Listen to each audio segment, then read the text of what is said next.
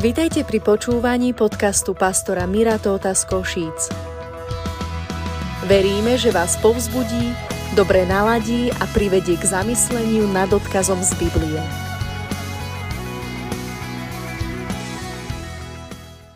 Pozrieme sa spoločne do Božieho slova, ktoré je napísané v 2. Timoteovej. Ešte predtým, než sa tam pozrieme, budeme v živote Timotea. Timotej je duchovné dieťa Apoštola Pavla, ktoré Pavol nechcem povedať našiel, ale získal do svojho, do svojho týmu na svojej duch, druhej misijnej ceste ako zrejme veľmi mladého človeka, taký, že neviem, koľko mohol mať, alebo zrejme pod 20 rokov. Každopádne, v čase, kedy Pavol píše epištolu Timoteovi, je to druhá epištola, ktorej sa budeme venovať, Timotej mal rozbehnutú službu kolosálnych rozmerov v Efeze. Efez je starobilé mesto, ktoré je na území dnešného Turecka a v tom čase, keď bol písaný nový zákon, alebo nová zmluva malo zrejme okolo 250 tisíc ľudí, čiže to bola obrovská metropola.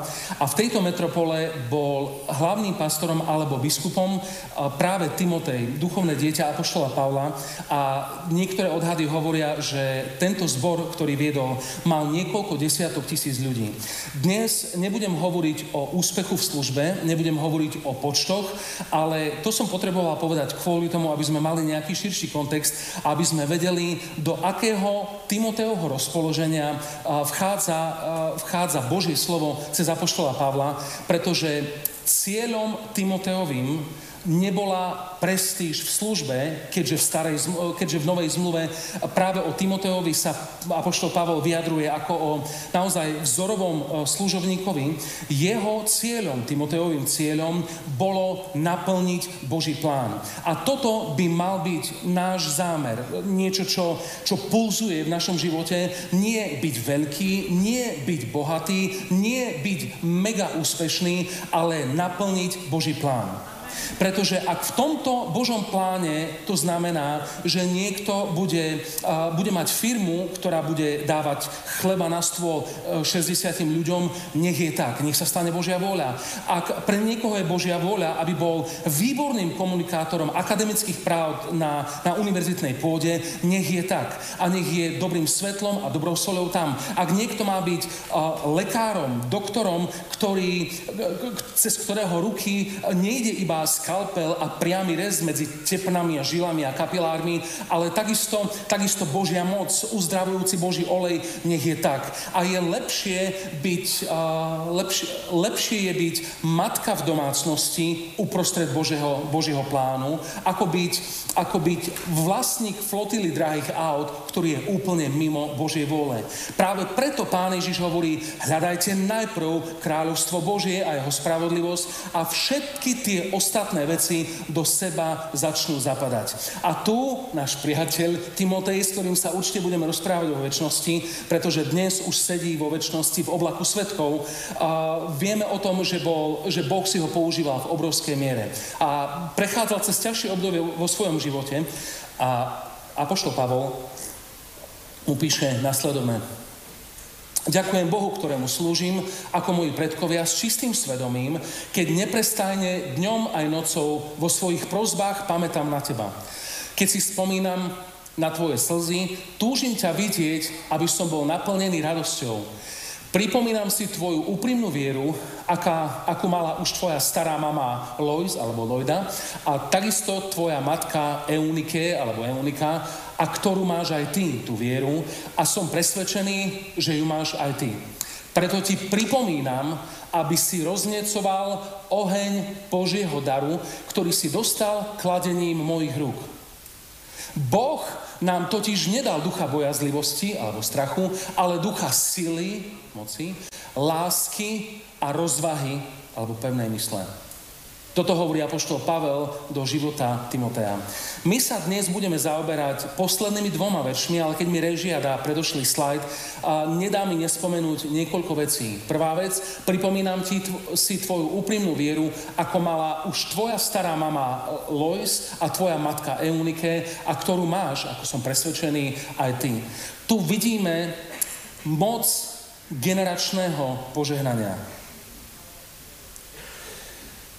Niekto sa raz pýtal, kedy je najlepší čas zasadiť strom. Kto vie odpoveď? Pred 20 rokmi. Kedy je druhý najlepší čas zasadiť strom? Dnes. Možno nie si v línii rodinného duchovného požehnania. Ak si, stráž ho a kultivuj ho. To je strom zasadený pred 20 rokmi. Ak si sa ty obrátil do Božieho kráľovstva zo sveta a má život doničený diablom, ale urobil si hrubú čiaru v piesku a povedal si, idem za Ježišom, už nikdy späť, zasad tento strom dnes a všetko, čo robíš, čo sa týka svojho manželstva, čo sa týka detí, ktoré vám Boh daruje, rob s hlbokým vedomím, že rastie strom, ktorý prinesie mnoho požehnania pre deti a pre generácie, ktoré prídu po tebe. Dlho po smrti Dávida Boh povedal, budem chrániť toho a toho kvôli Dávidovi, svojmu priateľovi až na veky. To, ako zasvedcuješ svoju rodinu, ako ju vedieš, ako za ňu, ako za ňu bojuješ, má obrovskú silu a každá modlitba a každý prorocký výrok do života svojich detí nesie echo až do väčšnosti. Nielen na najbližších 5 alebo 10 rokov. Tento zbor má tak obrovský potenciál, že mi pripadá iba normálne, že porazený nepriateľ cez rozličné spôsoby sa ho snaží oslaviť, zničiť, rozdeliť alebo roztrieštiť. Ale Boh buduje svoju církev. Ďalšia vec, pripomínam ti, aby si roznecoval oheň Božího daru, ktorý si dostal kladením mojich rúk. Tu vidíme Bohom ustanovenú hierarchiu, kedy človek sám o sebe neprehlasuje, ja som požehnaný a ja mám slovo pre každého, ale Boh daroval poriadok a do tohto poriadku vlieva olej svojho požehnania. A hovorí, bol, si, bol ti darovaný dar, bol ti darovaný darom mojich rúk. Pavol tu nehovorí, že je jediný, ktorý, e, ktorý, ktorý bol ustanovený, alebo keď sa dívame do skutkov a do jedných epištol, Pavol nebol jediný, ktorý mal mandát alebo certifikát od Boha na to, aby kladol ruky, ale v danom spoločenstve ho má práve on. Tretia vec, ktorú by som chcel spomenať, spomenúť predtým, než sa dostaneme k tomu, čo som, čo som prijal pre nás, je to, preto ti pripomínam, aby si roznecoval oheň Božieho daru, ktorý si dostal kladením mojich rúk. Tu vidíme Božiu pravdu, že Boh dáva oheň, Boh dáva dar, ale my ho roznecujeme. Je mi veľmi ľúto, že musím konštatovať po 27 rokoch v Božom kráľovstve a po 20 plus rokoch v službe, že som videl mnoho ľudí, ktorí mali evidentné, zjavné Božie požehnanie a dary vo svojom živote, ale kvôli tomu, že do nich, že ich neroznecovali, že tie pomyselné Božie duchovné uhlíky do nich neprikladali, oheň, ktorý primárne prvotne prišiel od Boha, zhasol Stala sa z neho pahreba a teraz je to jedna smradlavá, sivočierna kopa. Ak ťa Boh povolal, povolal ťa s tým, že vo svojej férovosti, milosti a štedrosti nie len v deň tvojho povolania, ale ešte pred založením sveta ťa vystrojil k tomu, aby si naplnil Božie povolanie tak, aby Boh z toho bol oslávený. Boh Jedine On dáva oheň a toto povolanie, ale my ho musíme kultivovať. Práve preto Pán Ježiš hovorí, je mnoho povolaných, ale je málo vyvolených. Ktorí sú vyvolení? Vyvolení sú tí povolaní, ktorí predbrali zodpovednosť za Božie povolanie na svojom živote. Tak ako sa tácka sama nedotacká do, stojane, do stojanu vo vývarovni alebo v jedálni, tak ani Božie povolanie, ktoré je nad tvojim životom, samo nebude rásť. Preto Boh hovorí do života Timotea, to, čo Boh do teba dal, čo je nesuplovateľné, nenahraditeľné, originálne, unikátne, Božie pre tvoj život, pôjde ďalej od sily k sile iba vtedy, keď do toho budeš dúchať a keď tento, ten, o tento oheň sa budeš starať. Ak by som mohol povedať po medzevsky, keď do toho budeš šmarkať. Ak by si mohol tu, tá, tá pahreba, aby stále mohla horieť. A hovorí to ďalej Pavol, Timoteovi. A veľmi sa mi páči, že z jednotného čísla, z osobného odkazu, zdravie, z osobného odka- odkazu prechádza na generálny, na všeobecný Boží, Boží princíp, teda sa nevzťahuje iba na Timotea, ale vzťahuje sa na teba, na mňa a na každého, kto číta Božie slovo. Preto ti pripomínam, aby si roznecoval oheň Božího daru, ktorý si dostal kladením z mojich rúk, pretože Boh nám nedal ducha bojazlivosti, ale duch, ducha sily, lásky a rozvahy. Tu Pavol hovorí, lebo Boh nám nedal. Nehovorí tu, lebo Boh tebe nedal. Hovorí, Boh nám nedal ducha strachu. Budem sa dnes trošku hrať s prekladmi, aj trošku s grečtinou, verím tomu, že ma znesiete. A tým, ktorí ste mi bližšie, viete, že som zanovitý uh, milovník roháčkovho prekladu, ale tu som si zobral trošku gréčtiny, trošku starých anglických prekladov a tiež evangelický preklad, čiže je to kvôli tomu, aby keď sa pozrieme do pôvodniny, aby sme mohli vidieť silu slov ducha moci, alebo sily, lásky a zdravého rozumu. A takisto, keď tam je ducha strachu alebo bojazlivosti. A Timotej v tejto časti svojho života bol zrejme na kryžovatke a zrejme sa dostal do bodu, že niečo, čo Boh v ňom začal, prestal do toho dúchať, fúkať a začalo to upadať. A Pavel mu hovorí, halo, halo, Timotej, ale do, Božího povolania potrebuješ dúchať, aby išlo dopredu. Z toho dôvodu, lebo Boh nám nedal ducha strachu, alebo, e, alebo bojazlivosti, ale ducha moci, lásky a zdravého rozumu, alebo disciplíny, alebo sebaovládania. Keď nás, keď ťa Boh povolal, keď si urobil Ježiša pánom svojho života, touto modlitbou a týmto záväzným rozhodnutím si dostal oveľa viac ako iba odpustenie hriechov. Dal som to do úvodzoviek, pretože iba odpustenie hriechov nie je hocičo. Na to, aby nám mohli byť odpustené hriechy, musel Boží syn, Boh zjavený v tele, zomrieť na kríži ako jeden vandál, pretože toto bola cena za hriechy celého ľudstva. Minulé, vtedajšie, aj budúce, ktoré sú naše tedajšie, aj budúce, ktoré sú naše budúce. Ale Boh vo svojej milosti nám nedal iba túto vec, čo je, nie je iba. Boh nám dal oveľa viacej.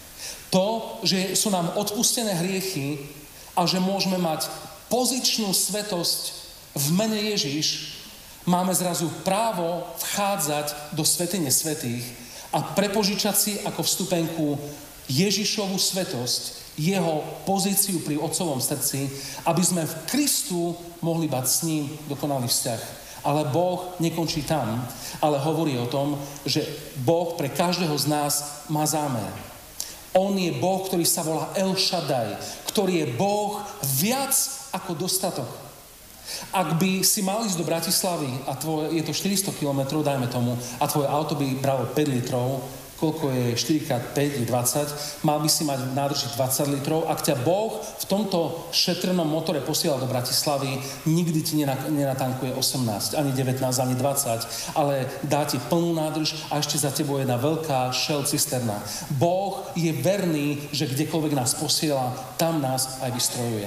Ale niekedy sa nám môže stať, že v našej duchovnej výbavičke už Chodíme s Ježišom, ale objavujú sa u nás veci, malé indikátory, ktoré nám zanečistia náš výhľad na Boha, zanečistia nám naše, naše vnímanie Boha. Je to ako keby si mal číro čistú vodu v nejakej sklenenej nádobe a niekto zoberie malú kvapku modrého tušu a kvapne to tam.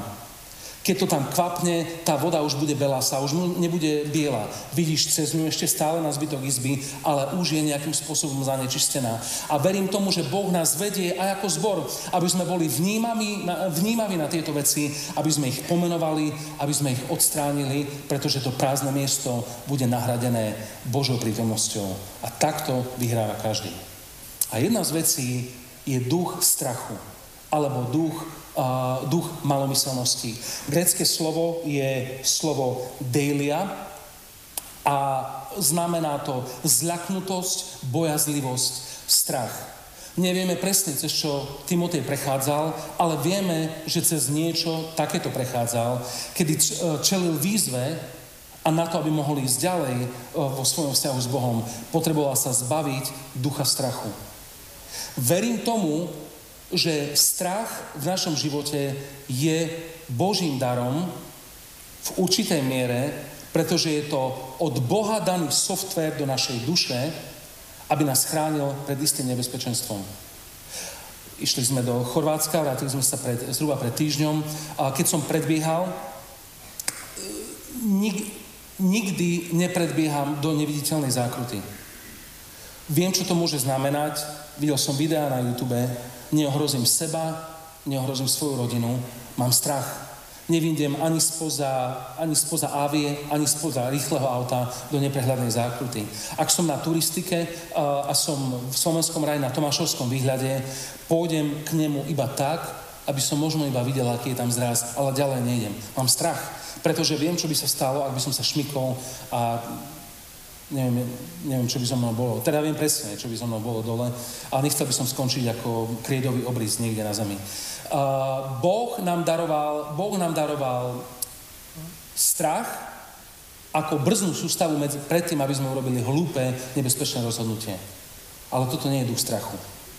Potom existuje druhý scenár, kedy prejde deň, týždeň, kedy prejde mesiac, možno rok, ty sa bojíš, nevieš čoho, nemáš vnútri motýlie krídla vo svojom žalúdku, ale cítiš ako je svrknutý ako sušené hrozienko a ty vieš, že vnútri v tebe je úzkosť, ale nevieš to dať do denníka, nevieš to vyjadriť, vyjadriť na modlitbe, snažíš sa riešiť strach, beznádej, depresiu, snažíš sa riešiť symptómy, ale toto všetko môže s najväčšou pravdepodobnosťou uh, spúšťať duch strachu kedy to, nevieš, kedy to nevieš povedať, ale temný mrak ťa verne nasleduje ako tieň na slnku stále okolo teba, ty sa vnútorne bojíš. A ja ti chcem zodpovedne povedať, že Boh nám nedal ducha strachu. Keby sme hovorili o duchu strachu alebo o duchu ako takom, je to duch s malým D, Jedna vec môže byť, že, ma, že tento duch s malým D je, je sada hodnôt, sada postojov. Niekto by mohol povedať, že je to bytosť, ktorá, e, ktorá je tam. Nepôjdem teraz do, do týchto detajlov, ale jedno viem, že ak niekto má ducha strachu, nenaplní, nenaplní Božie povolanie pre svoj život.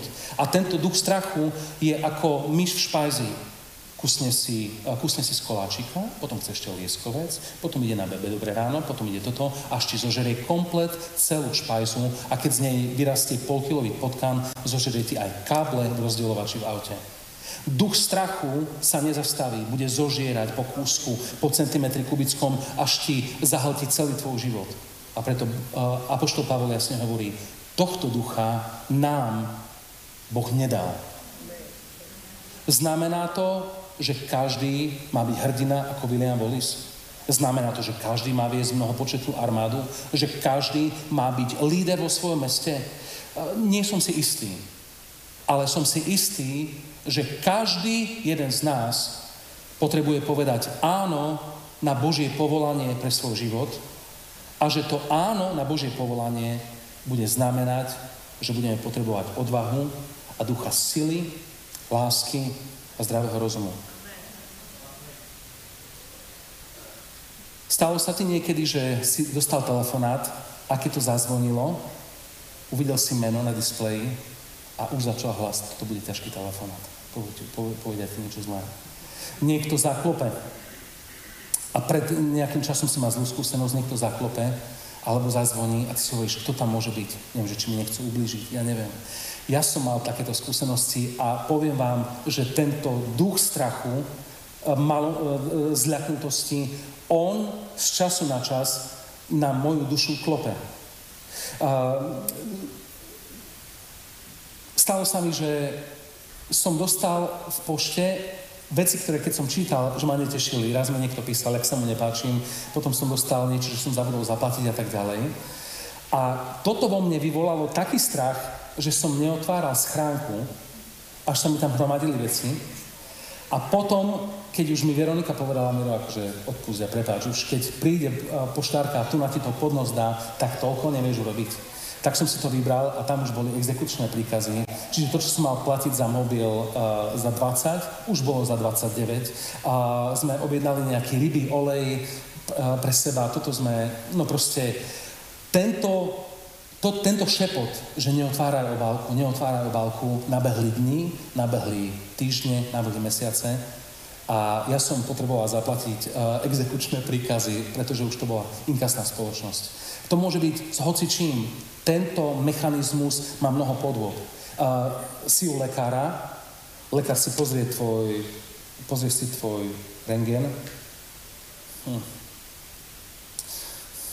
Ja neviem a ty už rozmýšľaš, ku ktorému e, notárovi ideš písať závod.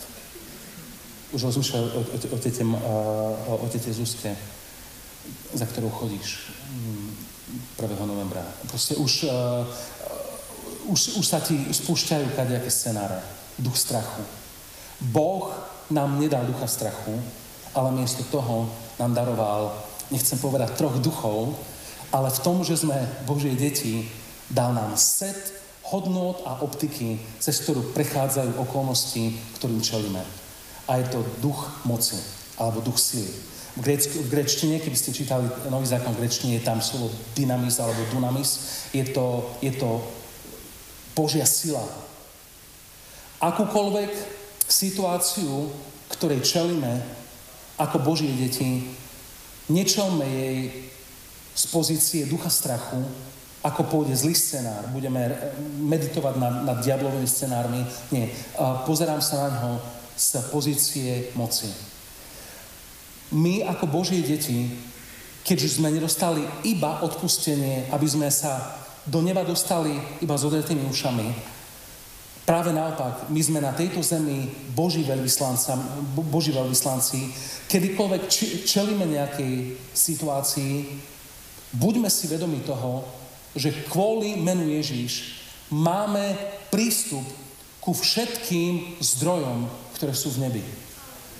Keď pán Ježíš prišiel na pohreb, Ježíš bol schopný pokaziť pohreb, pretože vzkriesil dotyčného. Ja, ja som takto Bohom zatiaľ nikdy nebol použitý, ale učím sa, že kedykoľvek mi niekto hovorí, alebo keď mi Veronika povie, čo sa stalo tam a tam, že sa snažím byť si vedomý tejto optiky, že Boh nám daroval ducha moci. Inými slovami, že my môžeme byť kanálmi, cez ktoré bude uvoľnená viera a pretečie Božia moc, ktorá je uzdravujúca. Toto nám v mene Ježíš patrí. A niekto by mohol povedať amen. Kedykoľvek si toto uvedomíme, zrazu vplyv tohto spoločenstva, tejto církvy v meste a v tomto regióne sa zväčší v tom, že cez nás budú prichádzať zázraky, zázračné Božie odpovede. Keď sa a keď bude buď na mládežiach, ale takisto niektoré nedele, by som bol veľmi rád, aby sme počuli niektoré svedectvá, ktoré zažili naši mladí, ktorí skoro celé prázdniny po útorkoch večer vchádzali do mesta a k úplne neznámym ľuďom, ľuďom to akože to bolo duchovné, bol to hardcore. Proste išli k ľuďom a začali im hovoriť o Ježišovi. Začali zrazu prúdiť duchovné dary, hovorili im veci, modlili sa za ľudí. To bola, to bola jedna sila.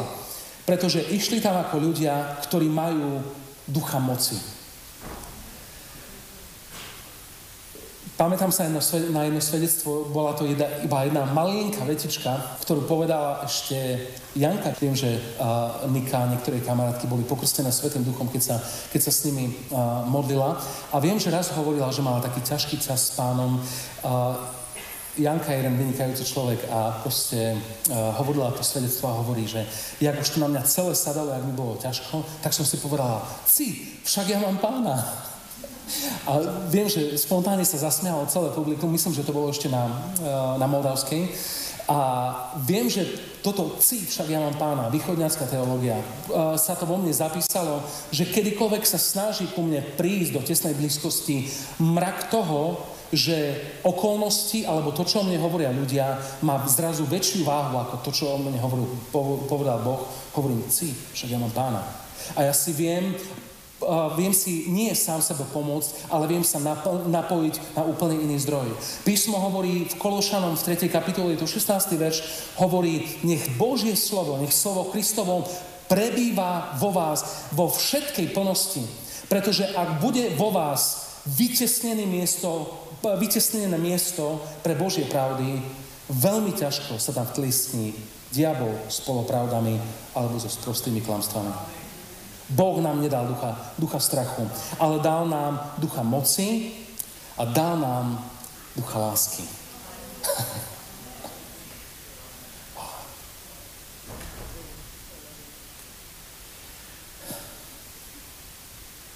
si predstavte um, človeka, ktorý nepozná Ježiša, ktorého šikanuje boss, šéf, uh, manželský partner, ten ho nemá pekné slovo, deti ním pohrdajú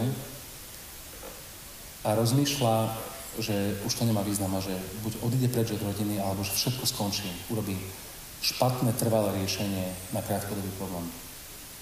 A nikto z vás, z nás, mu povie, že by mal skúsiť Ježiša. Príde tu a zažije ducha lásky.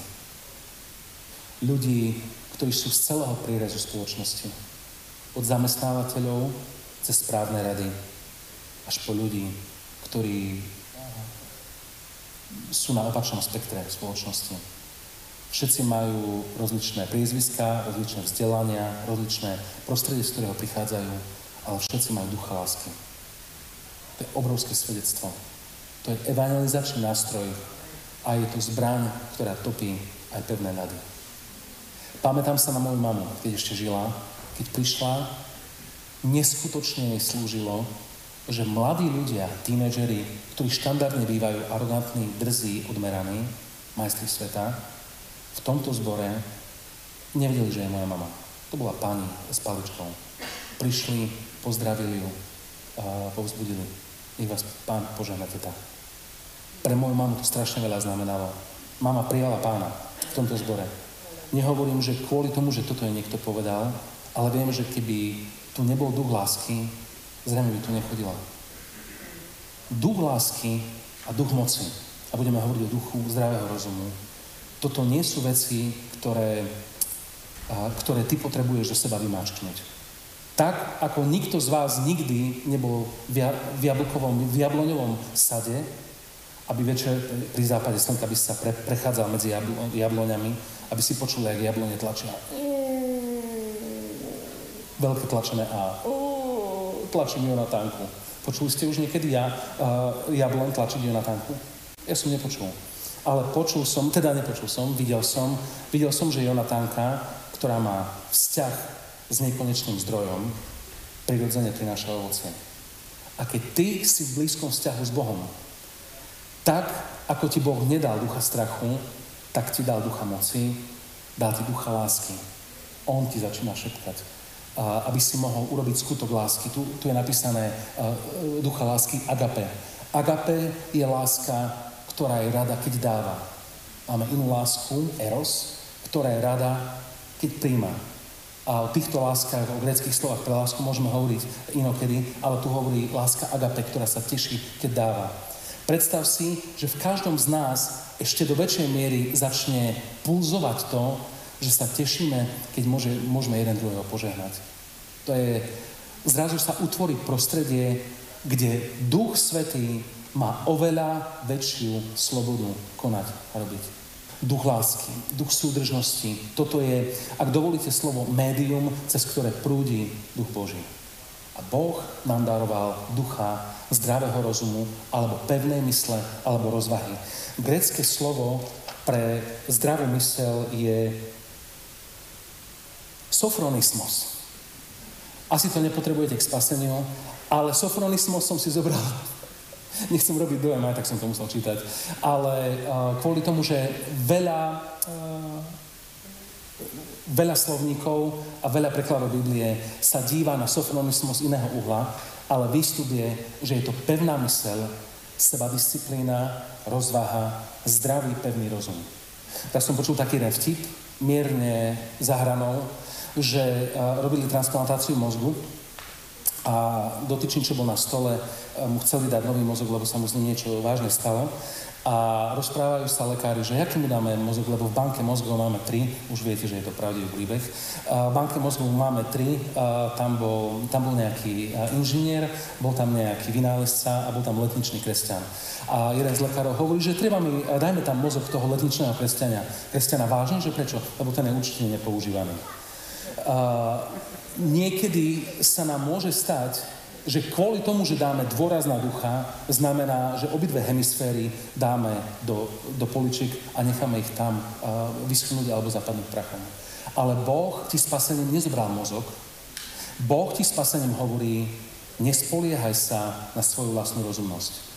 Povedal tým Boh, nepoužívaj mozog? Samozrejme, že nie.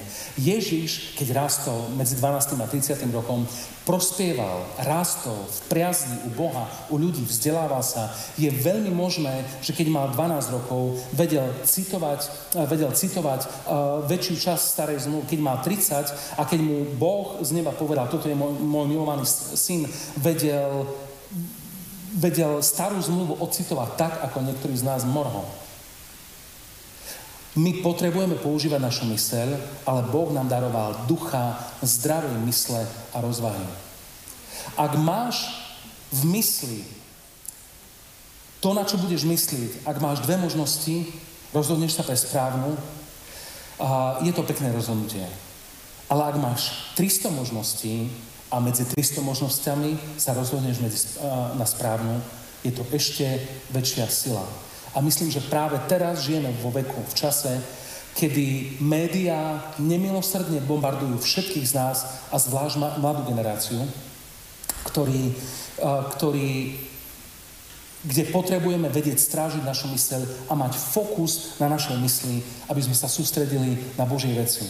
Nie iba na nich, ale hlavne na nich, pretože ak tieto veci budú kalibrovať náš systém hodnot, náš život bude ďaleko lepšie ako keby sme mali uh, myseľ roztrúsenú po celej mape.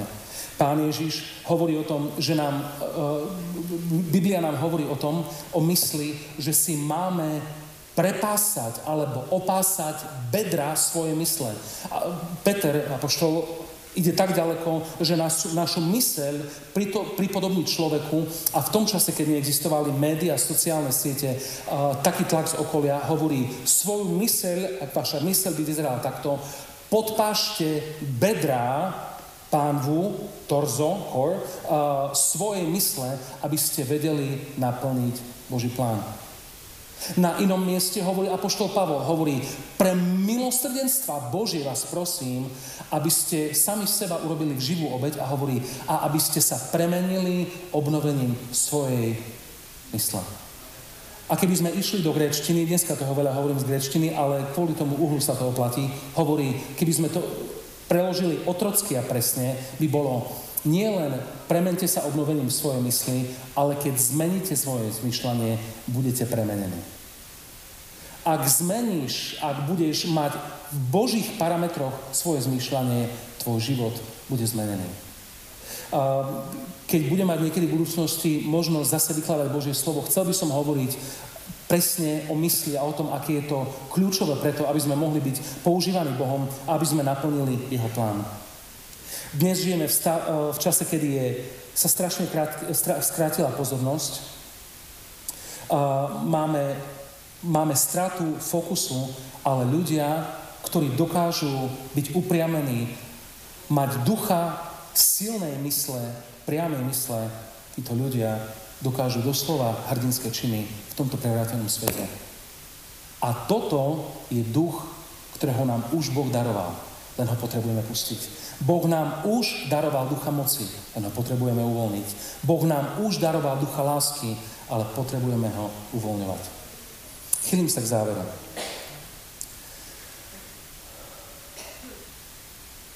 Ak podľa tohto slova ideme alebo neideme, čo je v hre, čo je v stávke? V stávke je to, či tvoj život, ktorý má byť billboardom reklamným, pre Božiu dobrotu a jeho, jeho láskavosť. Či bude billboard, ktorý je uh, zarastený pavničom a už na ňom nič nevidno, alebo to bude veľká LED obrazovka, ktorá svieti a každý, kto sa s tebou stretne, bude mať nutkanie spýtať sa, ty si zalúbený, alebo čo je s tebou? Alebo si chronicky šťastný, alebo si nedostatočne informovaný optimista, alebo čo si ty? A tým pádom ti hovorí, tým pádom ti hovorí, povedz mi svoje tajomstvo. V stávke, či ideme podľa toho alebo nie, je to, či toto prostredie bude prostredím lásky, prijatia, alebo prostredím, že kostol, skončilo, odchádzame. V stávke je to, že či ľudia, ktorí sú tu, budú múdri, sústredení, príkladní lídry, alebo iba obyčajná výhodňarská slovač. Ale Božia voľa pre každého z nás je to, aby, sme, aby náš život išiel tak, aby to prinášalo chválu Bohu. Otázka. Vieš povedať niektoré veci vo svojom živote, ktoré zastali kvôli duchu strachu? Vieš, keď si urobíš uh, inventúru vo svojom živote, tvoj duch si pamätá viac ako tvoja hlava. Spomenieš si na nejaké veci, ktoré Boh v tebe evidentne začal, alebo do ktorých ťa pozval a tieto veci zapadli, zhasli, zomreli kvôli tomu, lebo malý husličkár tu na ti hrá, že to sa nepodarí, na to nemáš. A prišiel duch strachu, ty si ho pustil a on ti natrel na čierno celé vnútro. Ak nájdeš túto vec, venuj sa jej, Začni znovu snívať Boží sen a hlavne vymkni ducha strachu zo svojho života a vpusti tam ducha moci, lásky a zdravého rozumu.